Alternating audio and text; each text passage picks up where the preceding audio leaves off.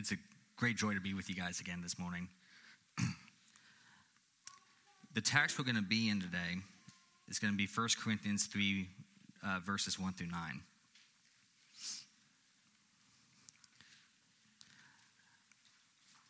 While you turn there, I remember back when I was an undergrad, one of the requirements that all the music majors had um, was that we, we had to take private lessons on a weekly basis, where you would have this constant reminder of how much you don't know about your instrument.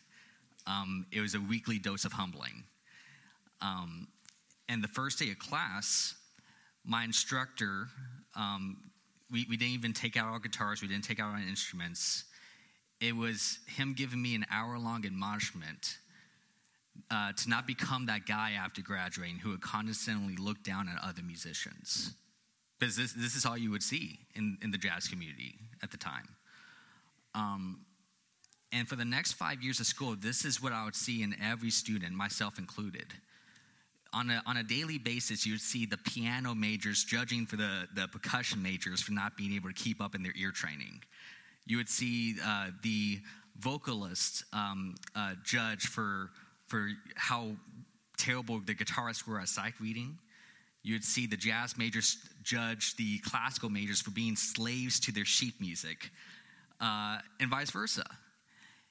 And there was actually only one person I, I met who, who was not like it. His, his name was Max, a bass player. And it was only because he was a chemistry major. But the interesting thing is, you look at those musicians, um, and you would see someone who, they're, as they take in all this information, as they're blessed with all these instructors, um, they should have been humbled. But instead, they would become prideful over the musicians that they studied with, the, the musicians they had a chance to do gigs with. Um, I mean, and that's what we see in the church today so often, especially in solid churches such as this one, where we hold, we hold to the doctrines of grace, where we're blessed with solid theology, where instead of embracing these truths, we become puffed up and arrogant. so turn with me to uh, 1 Corinthians 3. We're going to read through this text real quick. but I, brothers, cannot address you as spiritual people but as people of the flesh, as infants in Christ. I fed you with milk, not solid food, for you were not ready for it. And even now, you're not ready. For you are still of the flesh, for while there is jealousy and strife among you, are you not of the flesh and behaving only in a human way? For when one says, I follow Paul, and another, I follow Apollos, are you not uh, being merely human? What then is Apollos? What then is Paul? Servants through whom you believed, as the Lord assigned to each. I planted, Apollos watered, but God gave the growth. So neither he who plants nor he who waters is anything but only God who gives the growth. He who plants and he who waters are one, and each one will receive his wages according to his labor. For we are God's fellow workers. You are God's field, God's building. you may be here today and you may not necessarily be a follower of Apollos or Paul, but you may find that you are placing your identity and your pride and your boasting in someone other than Christ. You may find that you're placing it on a certain lecturer or a podcast speaker or even a preacher, even a solid preacher. Or even worse, you may be someone who's not necessarily following someone like this, but that you're trying to be someone who people will follow as an Apollos. Where your agenda isn't furthering God's kingdom, it's furthering your own kingdom. And even if, if you're in, neither of those camps, this still has application to you guys, to, to me, to everyone. You know, when, when you look at what happens when you see divisions and factions and church splits occur, it, it's, it's almost never an overnight thing. It, it almost always is going to be a situation where you have this subtle flame in the corner that no one's paying attention to where over several months of gossip, of slander, of assuming false motivations, that flame just begins to gradually turn into a forest fire. And if we become people who actually know the devices of the devil, we know what these flames look like. The, the, the it's not only on the elders' job to put out these fires. When we see them, we're called to be peacemakers.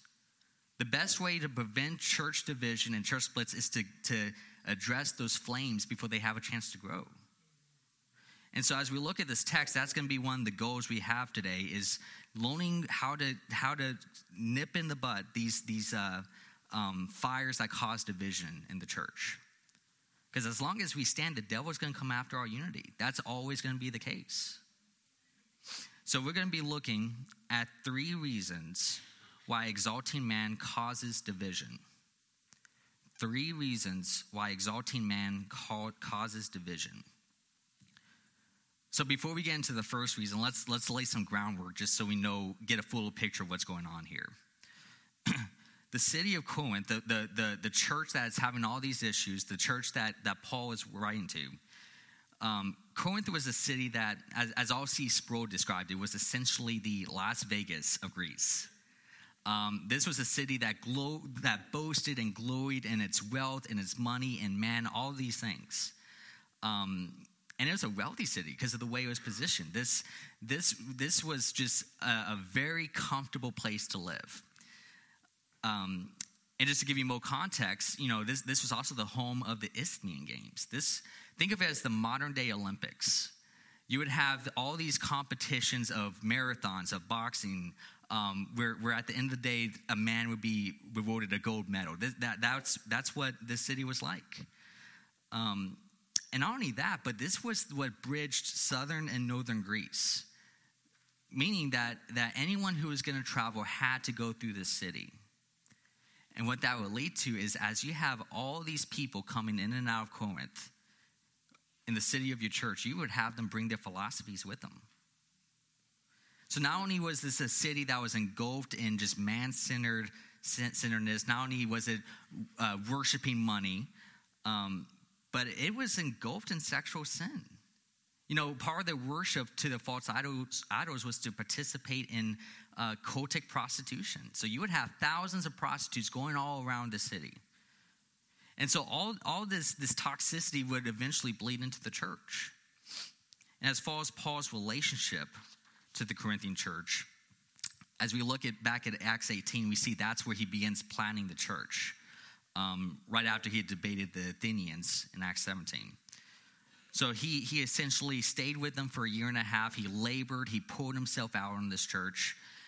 And then shortly after he leaves, he hears back from Chloe's people, as we will see in the first chapter of this epistle, where she's telling Paul that the church is divided, people are arguing, people are suing each other. You have people who are getting drunk on the communion, treating it as a feast rather than something to be reverent about. Uh, and on top of that, you have a member who's sleeping with his mother in law. Th- this was a church that even pagans would cringe at if they came across it. And so, as Paul is addressing, uh, writing this letter, he's attempting to address all these issues that are arising from within the church. And in the first chapter, he begins by stating the issue, which is um, uh, the motive for all these divisions, at least one of the, the, the issues, is that you have people who are claiming to be followers of Cephas, of Paul, of, of uh, Apollos, even of Christ, and they're being divisive over these, pe- these, these people. You have people who are flying, finding their identity in their teachers, taking pride in it, starting arguments, um, getting offended when someone doesn't feel the same way about their teacher as they do. Um, to the point where Paul even asked the question of, you know, did was I the one who was crucified for you? You're, you're saying you're following me, but you're, you're functioning as if I was the one who died for your sins. And after that, he begins contrasting in that same chapter the difference between worldly wisdom and godly wisdom, where, where eventually that will lead him to talk about how the people that God chooses to use are not the wise. It's not those who are eloquent in their speech. It's not the philosophers of the day. Um, it's the weak and foolish. It's those who have nothing to boast about uh, in themselves. And then as we move on to the second chapter, Paul begins to recount the gospel that he gave this, these, these people when he first came across them. He talks about how this was a gospel completely void of philosophy, of lofty speech. This was just straight up Christ that he gave them. And then, towards the end of the chapter, leading into today's text, he begins talking about how the natural person rejects the spiritual, and it's only those who have the mind of Christ who can understand biblical truth. So, in other words, anyone devoid of the Holy Spirit may intellectually understand biblical truth, but they will never be able to truly believe it. It's only Christians who have the ability to understand and embrace and love scriptural truth.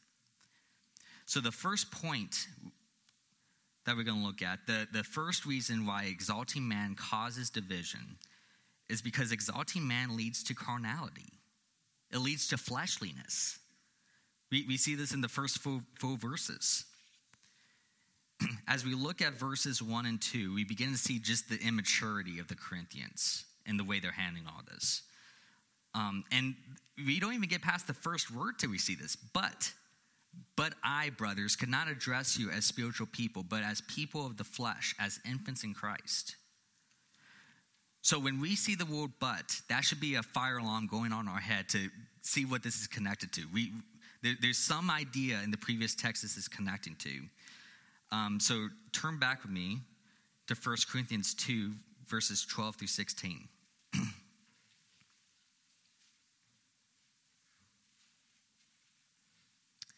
Now we have received not the spirit of the world, but the spirit uh, who is from God, that we might understand the things freely given by God.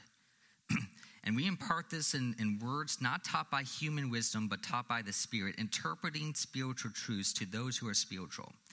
The natural person does not accept the things that, um, of the Spirit of God, for they are folly to him, and he is not able to understand them because they are spiritually discerned. The spiritual person judges all things, but is himself to be judged by no one. For who has understand the mind of the Lord so as to instruct him? But we have the mind of Christ. The, and the, the, the, way this is connected to it is Paul is writing to these people. He's saying, Here you are, the Corinthian church, the church that I labored over for a year and a half. Thinking, here you are thinking you're spiritual, wise, discerning. I can't even write to you as if you're Christians. I have to write to you as if you're unbelievers. I have to write to you as if you're someone devoid of the Holy Spirit, that you, you know nothing about the actual gospel because you're not even living it out. And there's two reasons just in this text, I would argue, that he, he doesn't actually think they're unbelievers. The first is because he refers to them as brothers. This is a term exclusively used for Christians. Paul's never, never going to refer to an unbeliever as his brother. And the second reason is because he goes on um, uh, in verse 1 to refer to them as infants in Christ. So when he's a lot of times when you go through the New Testament, being referred to as a child is this it has this connotation of humility. It's, it's a good thing. When, when you are a child, um, you are conveying this utter sense of dependency upon your father. You're not prideful. You're not relying on your own efforts. You are aware that you are utterly incapable, incapable of doing anything. And that's clearly not what Paul is trying to say to these people. When, when he's referring to them as infants in Christ, this is his way of referring to them as just immature people. These are, are fully grown adults who are stumbling um, as they try to walk. They're, they're, they're functioning just as babies who don't know the left hand from the right. And he goes on to verse 2 to say, I fed you with milk, not solid food, for you are not ready for it. And even now, you're not ready for it. Turn with me to Hebrews chapter 5, real quick.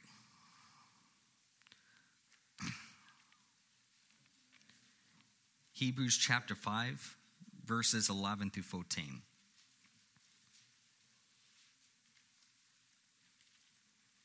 And we're going to see a description of what it looks like for someone to be on milk versus solid food. About this, we have much to say and it's hard to explain since you have become dull of hearing. For though by this time you ought to be teachers, you need someone to teach you again the basic principles of the oracles of God. You need milk, not solid food. For everyone who lives on milk is unskilled in the word of righteousness, since he is a child. But solid food is for the mature, for those who have their powers of discernment trained by constant practice to distinguish good from evil. So there we see this picture that when you are trapped uh, in spiritual milk, where you can't get past that, that's essentially that that means that you're unskilled at handling the Word of God. Here you are trying to handle this double edged sword that's sharper than anything else, and you're just cutting yourself left and right. You can't even pick it up. But someone who's on on on solid food, this is someone who um, is skilled at knowing right from wrong. They they know what God's will is. They know how to handle the text and how to live it out. And Paul is saying that you're not at this point. You should have been at this point a long time ago. And when it's referring to milk, you can take this as this is his um, the initial gospel message he gave the church when he first planted them. This is just the gospel, plain and simple. And the solid food isn't necessarily any new revelation. It could just be just deeper insight on the nuances within these same doctrines. And in the second half of verse 2, he goes on to talk about how his reason for not giving them the solid food, for not giving them this deeper revelation, this, this more nourishing form of preaching, of teaching, is because they weren't ready for it. See, if he had given the, the people this food, they would have been like a baby ch- choking on a ribeye steak. and this is a good reminder for us. We see here a people who whose growth is stunted. We see here a people who, despite the fact they were under the most solid teaching, the teaching of an apostle himself, there is something going on that's causing them not to grow in their maturity. You can go to the most solid church with the most reformed preaching that is that's a six-point Calvinist church, and you still be just becoming more and more arrogant where it's almost like all this knowledge is just counterproductive at this point. And a sign that that's happening is when, when if you can hear preaching day after day, if you can be in scriptures weekly, and it not somehow change your life, and not somehow help you become more aware of your dependency on God, it help you. It, it, if it doesn't help you get a greater clarity on just how merciful God is, where that, that manifests itself in your actions, that's a sign that you haven't learned it. That's a sign that you, your growth might be stunted. And as you are, are studying uh, relentlessly, you see this all the time with seminary students. Uh, it's just going in your head. You're just becoming basically a cage stage Calvinist. And as we look at verses 3 and 4, we see the man centeredness of the Corinthians. Verse 3, he says, For you are still of the flesh, for while there is jealousy and strife among you, are you not of the flesh and behaving only in a human way? See, as we look at Galatians 5, Paul fleshes out what it looks like to be in the flesh. And, typically, when you read the New Testament, the flesh, this is a way of saying you're, you're an unbeliever. You're, you're, you're of the world, you're not saved. Which, as we talked about before, that's not the case here. These are just Christians who are acting this way. Galatians 5 19 through 21 says this Now the works of the flesh are evident sexual immorality, impurity, sensuality, idolatry, sorcery. And then we get to the part that is very applicable to this church enmity, strife, jealousy, fits of anger, rivalries, dissensions, divisions, envy, drunkenness, orgies, and things like these I warn you, as I warned you before, that those who do such things will not inherit the kingdom of God. We look at this church and we see a church that really looks like unbelievers. They have all the characteristics that this passage is saying, yet, just from his introduction, just from his greeting, Paul is still referring to these people as Christians, as his brothers. He's, he refers to them as his children. And as we look at verse 4, it says, For when one says, I follow Paul, and another, I follow Apollos, are you not being merely human? See, he's beginning to elaborate on the way their pride is manifesting itself, which is in the form of them being followers of Apollos and Paul. And the issue isn't that they, they said that, that these were their teachers. There's nothing intrinsically sinful with saying, I'm a student of someone. The part that was sinful is that that's what they were boasting in. That's what they found their identity in. That's what they relished in. You, you see this all the time. You're going to see this during the Super Bowl. Whenever your home team scores a point, what happens? It, it's almost as if you scored that point. You begin to get excited, you cheer, and it's almost as if um, you, you, you have somehow found your identity in that person where every accomplishment they have, that was your accomplishment. And vice versa. Every time they fumble, every time they mess up, you become indignant and upset because it's almost like you're the one that made that mistake. A few months ago in Indonesia, there was a soccer game where after the game ended, the response of the losing home team of the fans was not to go home and just move on to life. It was to start a riot and to storm the field. Where you, when you watch the video, you see smoke, you see um, police officers all over the place, and you see these fans beating each other with their belts, with chairs. You see them punching and kicking each other over a stinking soccer game. That's essentially what's happening at the Corinthian church right here. A people who are so prideful of, uh, of these people that they're studying under that they're strangling each other. They may not be beating each other with belts, but they're certainly committing murder in their heart towards their own Christian brothers. And maybe, maybe you're not a follower of Apollos or Paul necessarily, but maybe you're a follower of John Piper. Maybe you're a follower of Voddie Baucham. Maybe you're a follower of Calvin or even Spurgeon.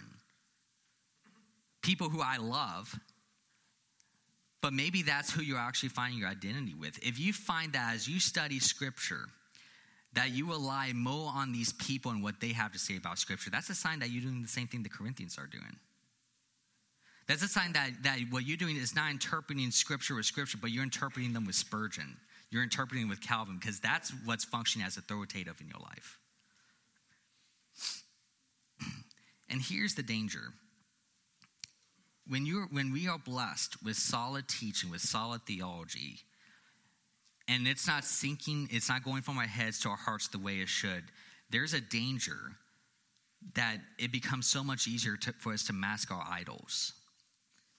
Because as we grow in this theology, we, we, we have this, this facade of a theologian. We, we, have, we, we can justify our motives, our, our righteous anger, all these things uh, with, just, with just doctrine, where it's harder to, to detect the actual heart issues that are at play here. The second point, the second reason exalting man causes division is that exalting man leads to a lack of dependency. When, when you exalt man, when you raise him to a higher standard of, of what he actually is in God's eyes, you're no longer relying on God's power, you're relying on the power of man. In verse 5, we see that the ministers are just the instruments of God. what then is Apollos? What is Paul? Servants through whom you believed as the Lord assigned to each. And as we look back at Acts 18 again, we, Paul, Paul's uh, relationship to the church was to do the initial planning and then to leave. And then going into the first verse of 19, we see Apollos then uh, jumped in and took over essentially.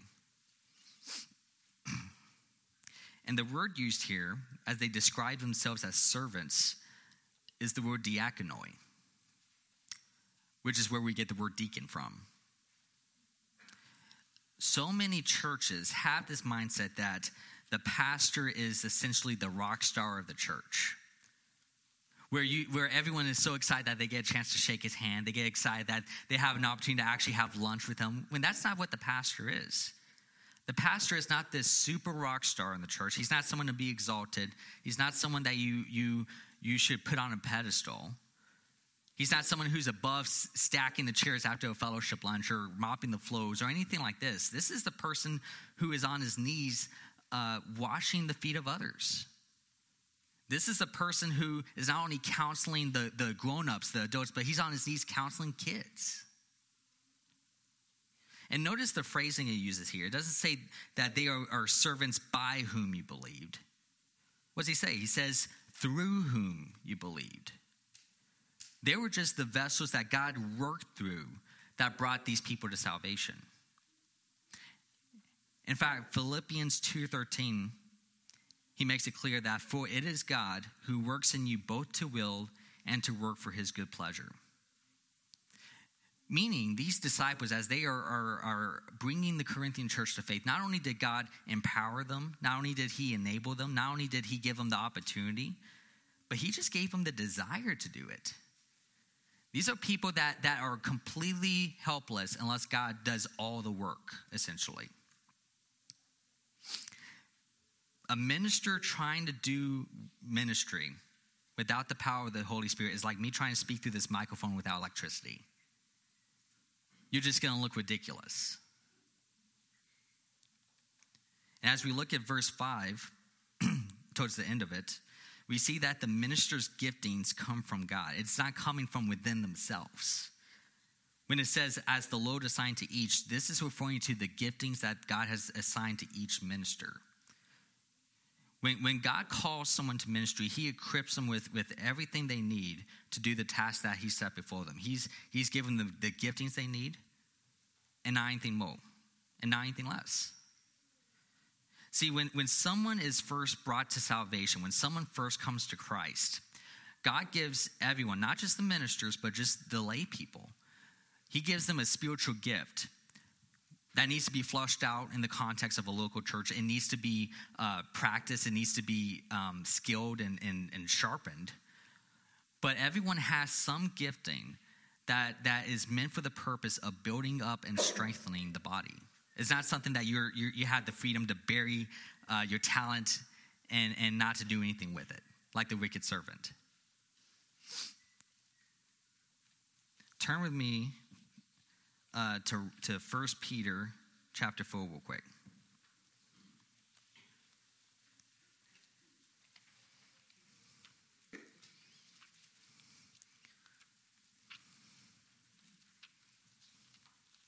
First Peter chapter 4, verses 10 through 11.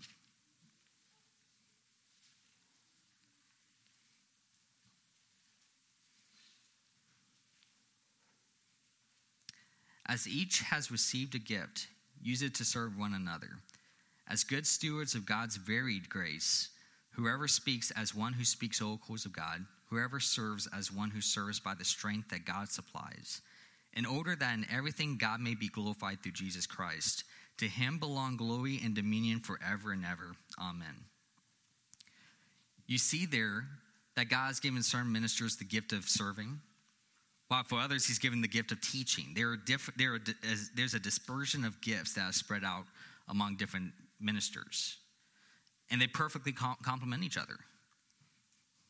And as we look at verse 6, we see that God uses ministers in different roles. He doesn't just give them different giftings, He places them in different positions. verse 6 I planted, Apollos watered, but God gave the growth. And not only does He place them in different positions, not only does He give them in uh, different giftings, but He gives them different capacities to use these gifts. Some pastors are going to be much better at preaching than other pastors. and, and one thing we need to be on guard against is that regardless of the capacity of gifting God has given the minister, regardless of the position he's placed him in, a pastor is still a pastor. So often, even in the most solid churches, you, it's, it's easy to fall in this trap where the pastor who's behind the pulpit is the pastor, and the other ones are just his helpmates. No, they each pastor, regardless of the role, is going to have to give the same account. They have the same responsibility. They may be functionally differently, but they are still all equally pastors. And another implication from this text, as we see about how Paul is, is, is planning and Apollos is watering, is it's clear that the minister is laboring. I remember, I remember several years ago, I, I, I visited a church and someone went up to the pastor and asked, What are you preaching on? This is, this is about 10 minutes before the service started. And his response was, I don't know. I'm probably just going to make something up. The minister does not have freedom to be presumptuous and not to labor. The, the means God uses to feed his people, to serve his people, to, to bind up the wounds as the sheep have, is through the hard labor of the minister. And as we look at the end of this verse, we see that God is the one who gives the growth. It's not, it's not the skill of the, the minister, it's not the skill of the, the pastor, it's, it's nothing within himself. It's only God who's doing it. John 15, Jesus says, I am the vine, you are the branches. Whoever abides in me and I in him, he it is that bears much fruit. For apart from me, you can do nothing. The thing that makes preaching effective is not you dimming the lights. It's not by you having a piano that's playing soft music in the background. It's not by pulling out your smoke machine. It's just by preaching the word. When people are, are, are, are changed, when people um, are ministered to, it's not because of anything I'm saying or Pastor Rob or whoever's behind the pulpit. It's because of what they're hearing in God's word. I remember a while back, me and Delana were talking, and he made, he made a statement that I think is really important to remember. And that is the thing that makes a sermon helpful, the thing that, that the preacher can do to make sure that, that his sermon is as helpful as it could possibly get, is not to try to muster up emotion from the text, hoping it's in, infectious to everyone else. It's not his illustrations, it's not his sense of humor or his jokes it's by taking a text and making it as clear as it can possibly be for the people. The job of the preacher is to take a text and to cut, cut this, this meaty ribeye steak, and his job is to cut it up into bite sized pieces where it's easy for us all to swallow. So that anyone from the, the, the toddler up to the, the theologian can understand it, so that they can all benefit from it to some degree. And on top of that, because it's God's who give, God is uh, the one giving the growth and not man, this means that it's in his timing. It's not in our timing. One of the most powerful sermons that Jonathan Edwards had ever preached was In the Hands of an Angry God. When you look at the after effects of that sermon, the way he preached it, what you see is uh, thousands of revivals. You see conviction and repentance and, and weeping over their sin. You see, just it's like you're watching a modern day pouring out of the Holy Spirit. It's like you're watching Pentecost all over again. And the interesting thing that I don't think a lot of people know is that was not the first time he preached that sermon. He had preached that exact same sermon before at his home church. And what he met was not thousands of revivals. It was not people coming one after another to the altar to give their life over to Jesus. The sermon just fell flat. So, so what changed? Because you have the same man, you have the same heart, you have the same motives to administer God's word. You, you even had the same sermon. So, what, what was the difference? And the answer is the wind blows where it wishes there are going to be times where God sees fit to give the church a ribeye steak of a sermon. And there are going to be times unknown to us where he chooses just to give them a bologna sandwich. Where he still feeds the sheep, but he's giving different degrees of nourishment. And we never know why he does this, but one thing we see in this, this, uh, this text is that the reason this church is not on the steak and not receiving the steak is not because of a lack of teaching, it's not because of, of bad Sunday school teachers or bad preachers or anything like that. It's because of their own pride. It's because you have a people who are becoming so prideful over how much knowledge they're. They're, they're thinking that they're the spiritually mature ones, that they are the ones useful to God. And that very thought is making them unuseful to God. That very thought is causing them to, to not understand the actual doctrines that are being taught. And the great, the great encouragement from this is that when it is God's timing, regardless of the preacher, God is so sovereign that he can use any sermon to do his will. You know, just, just think of Jonah. I always think it, it, it, would be very interesting to watch the way he, he preached to Nineveh when God finally brought him back from running away. Do you think, if you, when you imagine the way Jonah preached, that you would see a man who was spending hours laboring over his outline, figuring out how, what illustrations to use, how to make this most appealing to the people? Do you think you would have seen someone who uh, was, was weeping as he was just pleading with them to repent? No. The whole reason he ran away was because he didn't want God to grant them repentance. He hated these people, he, he, he wanted nothing to do with them. If you watched his preaching, I wouldn't be surprised if it was the most monotone, if it was the most disingenuine, if it was the most apathetic sermon that we would ever hear in our lives. Yet, despite his motives, despite what he, how much he was trying to run away from preaching these people, God used it to revive an entire city. And not just any city, but the, the, the city of Nineveh. And here's one encouragement that we can all take from that. Parents, you are going to spend years preaching to a dead person your kids it doesn't matter how good your homeschooling is. It doesn't matter how how good your catechisms are how great your family worship is. Unless god gives the growth that person you're just screaming at a dead person. You relying on your own ability as a parent to, for your kid to repent and to trust in jesus and his works rather than their own is like me trying to resuscitate someone who's been dead for a week that doesn't negate the fact that we still have responsibilities, that we're still, still to, to labor over them. You know, you, you see that in Job. He, he woke up early every morning offering sacrifices for his children. But that does tell us that we, we as we labor vigorously, we need to plead that God uses the work and that it's just lifeless otherwise. In verse 7, we see that because God's the one doing the growth, that man has no means of boasting. Verse 7 So neither he who plants nor he who waters is anything, but only God who gives the growth. God does not need ministers. God does not need people uh, to do to, to, to, to do ministry for him to achieve his will, for him to save the people that he wants to save. You know, in Acts 17, as Paul is debating the Athenians, the argument he uses is here you are making all these false idols out of silver, brass, gold, and then you're worshiping them. But, you know, you're worshiping gods that were dependent on you in the first place to make them. How is that logical? And then he follows up with talking about how we have a God who is not needing anything of man, who, who is not created by man's hands, who does not need your oxen, your, your sacrifices, nothing of this. He's completely self sufficient. And that applies to ministry as well.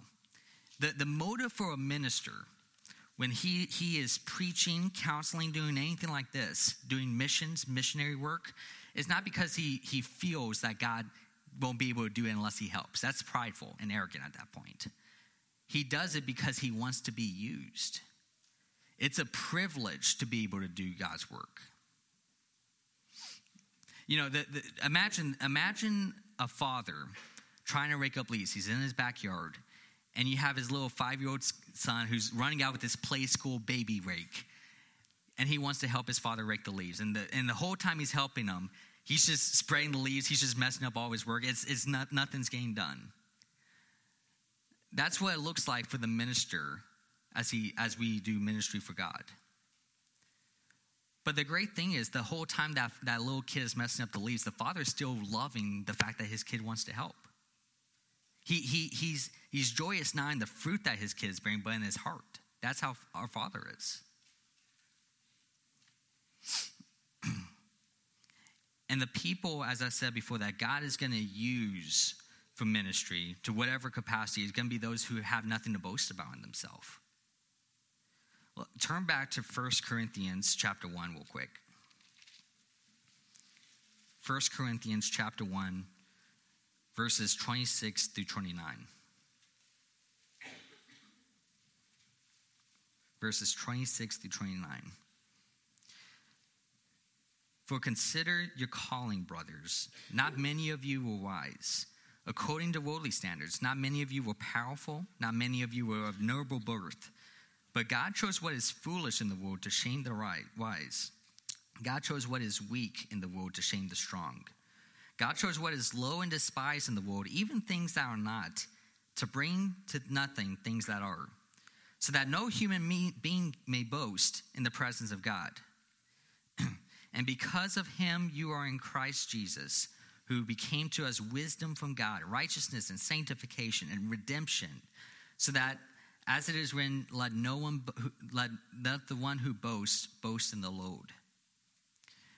The people who God appointed to be the teachers and preachers of the Corinthian church were specifically placed in that position because they were quote unquote foolish, because they were weak, because they were, uh, uh, by worldly standards, unwise. The, the, the, whole reason Paul was put in that position in the first place was because there's nothing worth praising him about. And so you have the Corinthian church who are looking at these people and praising the ones who have the very least reason to be praised. And a, and a, and a quick side tidbit is the quickest way to stop being used by God uh, for, for fruitful ministry is to think that you're, you're, you are in yourself contributing something. It's to let pride get in the way. So we talked about how um, exalting man leads to carnality. We talked about how it leads to dependency. The third and final reason that exalting man leads to division is that it leads to disunity. Those who are one, it causes it to, to just um, uh, to spread out and to divide the church, which is dividing Christ. When we look at verse 8, we see that the ministers are united. Turn back to chapter 3, verse 8. He who plants and he who waters are one, and each will receive wages according to his labor. See, these ministers, even though they have different giftings, even though they're placed in different positions, um, they are united in the same purpose. They have the same motive, um, and their their work is complementing each other. You know, the, just, just think of James and Paul. You know, you have James over here in Scripture that's saying that faith without works is dead, and then you have Paul over here saying you're anathema if you believe works save you. These seem to completely contradict each other, but the reality is they give a holistic view of repentance, of salvation. They, they perfectly complement each other. You know, same thing for, for John the Baptist and Jesus. You know, John the Baptist is over here uh, eating crickets and preaching judgment, judgment, judgment, judgment. And then he gets thrown in prison and he starts second guessing if Jesus is even the Messiah they were waiting for because he sees him eating with tax collectors, he sees him uh, healing the sick, he sees him preaching mercy. But even then, those two things are perfectly complementary to each other. And the ministers being united, being one, doesn't mean that they're always going to agree. We, we look back at Acts and we see that Barnabas and Paul had a sharp disagreement over on whether or not to take Mark with them. And this wasn't just we can agree to disagree thing. This was they, this caused them to separate from each other and to go on about their own ministries. But there's a difference when disagreements arise among ministers when it's motivated by seeking God's will versus when it's just out pride. As we look at verse 8, we see that each minister, even though they are one, even though they're united, is going to receive their own word their own wages. The, the minister has no freedom to piggyback off the, the labor of his co minister. You know, this isn't like a picture where uh, you're, you're in this the, your, your high school group project where you have five people just working working hard and and you don't do anything and you still end up with an A. That's not how ministry is. Romans 2 6 says, He will render to each according to his own works. And notice here, it doesn't say that um, they're going to be rewarded according to their success. It doesn't say that the minister is going to be rewarded according to the amount conversions you see. It says that they're going to be rewarded according to their labor. Faithful ministry and faithful obedience to God is the goal behind ministry, not uh, even though it's, it's a, a side effect we are striving for, it's not, you're not prioritizing man centered things you know, it's, I, I remember I was talking to my old pastor, and he told me that he was convinced that when we get to heaven, the people you're going to see seated most closely to Christ, who the ones who are, are most exalted, are not going to be the Billy Grahams of this world. who had thousands of conversions. It's going to be that old elderly woman who spent hours a day in her, in her prayer closet.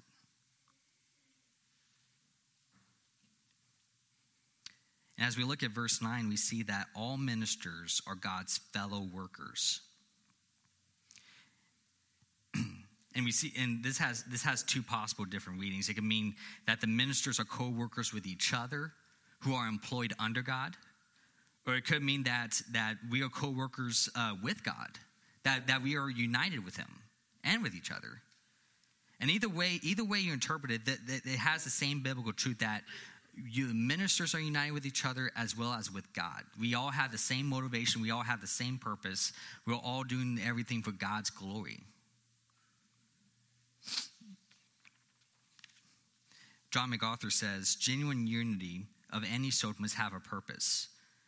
Trying to achieve unity for just for unity's sake is an exercise in futility because it must have the motivation and focus of a common cause and objective the church's own, only true unity is grounded in the faith of the gospel, which refers to Christian faith. And this is a good reminder that the, the, the unity among ministers um, is going to be what helps most with the unity of a church. You know, the devil is always going to try to attack the unity in the church, the fellowship, the, the, uh, uh, the friendships, the relationships, all these things. And the reality is, it's the elders who are always going to be under the most attack. Because the devil knows if he could take out the commander of an army, the rest of the army is just going to dispense. And this should be a good reminder. Mike, Mike talked about this a few months ago that we need to be praying for the elders. Unity is something that needs to be fought for and needs to be prayed to preserve. We should always be praying that God places his hedge of protection around our unity. And if we don't do that, we're presuming that we, are sufficient ourselves to keep that unity, which is never going to be the case. And as we look at the verse end of verse 9, we see that the minister's project is the church. For we are God's fellow workers, you are God's field, God's building. The project that the minister is working on is God's field. It's his husbandry. It's this picture of uh, you have all this property where your job is to cultivate the crops and is to tend to the flock. You're going to have sheep that are hungry, that you are responsible for feeding. You're going to have sheep that every other day they're wandering away, getting stuck in ditches or in trenches, and you're going to have to go out of your way to pick them up, to, to recalibrate them. You're going to have to protect the sheep from wolves that come from within your own church confronting false doctrine, confronting uh, false teachings. Um, and a lot of times you're just going to have to get on your knees and bind up the wounds of the sheep. These are the responsibilities of the, of the minister. And it goes on to further uh, illustrate this as not only are, is the church God's field, um, but it's God's building. You know, Ephesians 2 talks about how Christians are, are fellow citizens and we're the building blocks of the church the church is not the building in itself, it's the people in it, it's the Christians in it. And the, and the job of the minister is not to glorify himself, it's not to, to exalt himself, it's to equip the saints for every good work and to constantly refine the dwelling place of God. And at the end of the day, the minister is going to have to give an account for God on how well he managed his household. And that leads us to the, the next text that I'll, I'll Lord willing, preach on next time, which is how the minister goes about building upon this foundation, how he goes about building this, this dwelling place. And so I want to conclude with, with, with two things. Um, to the unbelievers here, we want you to be as exposed to the gospel as possible. We want you to be exposed as much to solid preaching as possible. But don't think by just by coming to church, that means that you have the same unity that we have through Christ. The unity that someone has is not by going to church, it's not by being a good person, it's not by, by reading your Bible enough. It's by trusting in the perfect work of our God, Jesus Christ, and trusting in his righteousness rather than your own. And what's always going to happen is the longer you are exposed to the supernatural unity that you see among Christians, is that you just begin to get uncomfortable. It may not be today, but if you sit under the preaching long enough and you, you see more exposure to this kind of unity, you would become very uncomfortable. And my, my plea with you is that if you call upon the name of the Lord, He would never turn you away. Trust in the works of Christ, and you will receive eternal life. And to all, all of us believers here, when Christ did his perfect work, he tore down every wall that separated Jew, Gentile, man, woman, slave, master, all these things, where we have no excuse not to be in unity with one another. And when we don't understand the gospel the way that's intended, the, the unity, the redemption that it brought, um, we're not going to be able to live out this unity. The second we start getting our eyes off of Christ and off of his works and onto man, onto ourselves, onto some famous speaker, some theologian, rock star, any, anything other than the Creator himself, we would never be able to maintain the unity in the church. And, and the thing we need to remember is that still on this side of heaven, you, with the people, the brothers and sisters in Christ we're united with are still sinners. James Wright did a, uh, a documentary on a man named Fritz Erbe. I'm going to close, close with this, but when you look at Fritz Erbe's story, you have a man who was thrown into a 30 foot, 30 foot dungeon for seven years, left, and that's where he died. And the reason he was thrown into this, this pit was not because he rejected the deity of Christ. It was not because he rejected substitutionary atonement. It was not because of some primary issue. It was because he had convictions about baptizing his children. And the dark reality is that the people who threw him in that pit were not atheists, it was Christian brothers. That's something that we don't think about. You look at church history and you're going to see Christians themselves throwing each other in pits, imprisoning each other, sometimes even killing each other.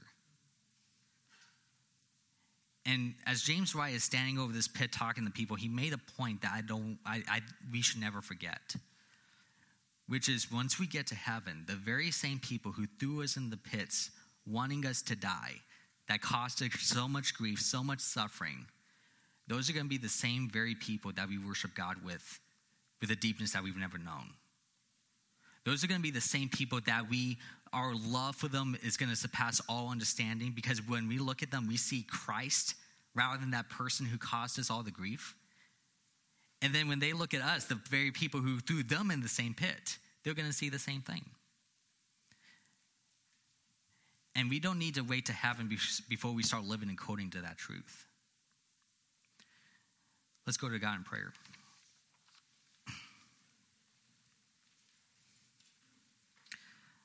Father,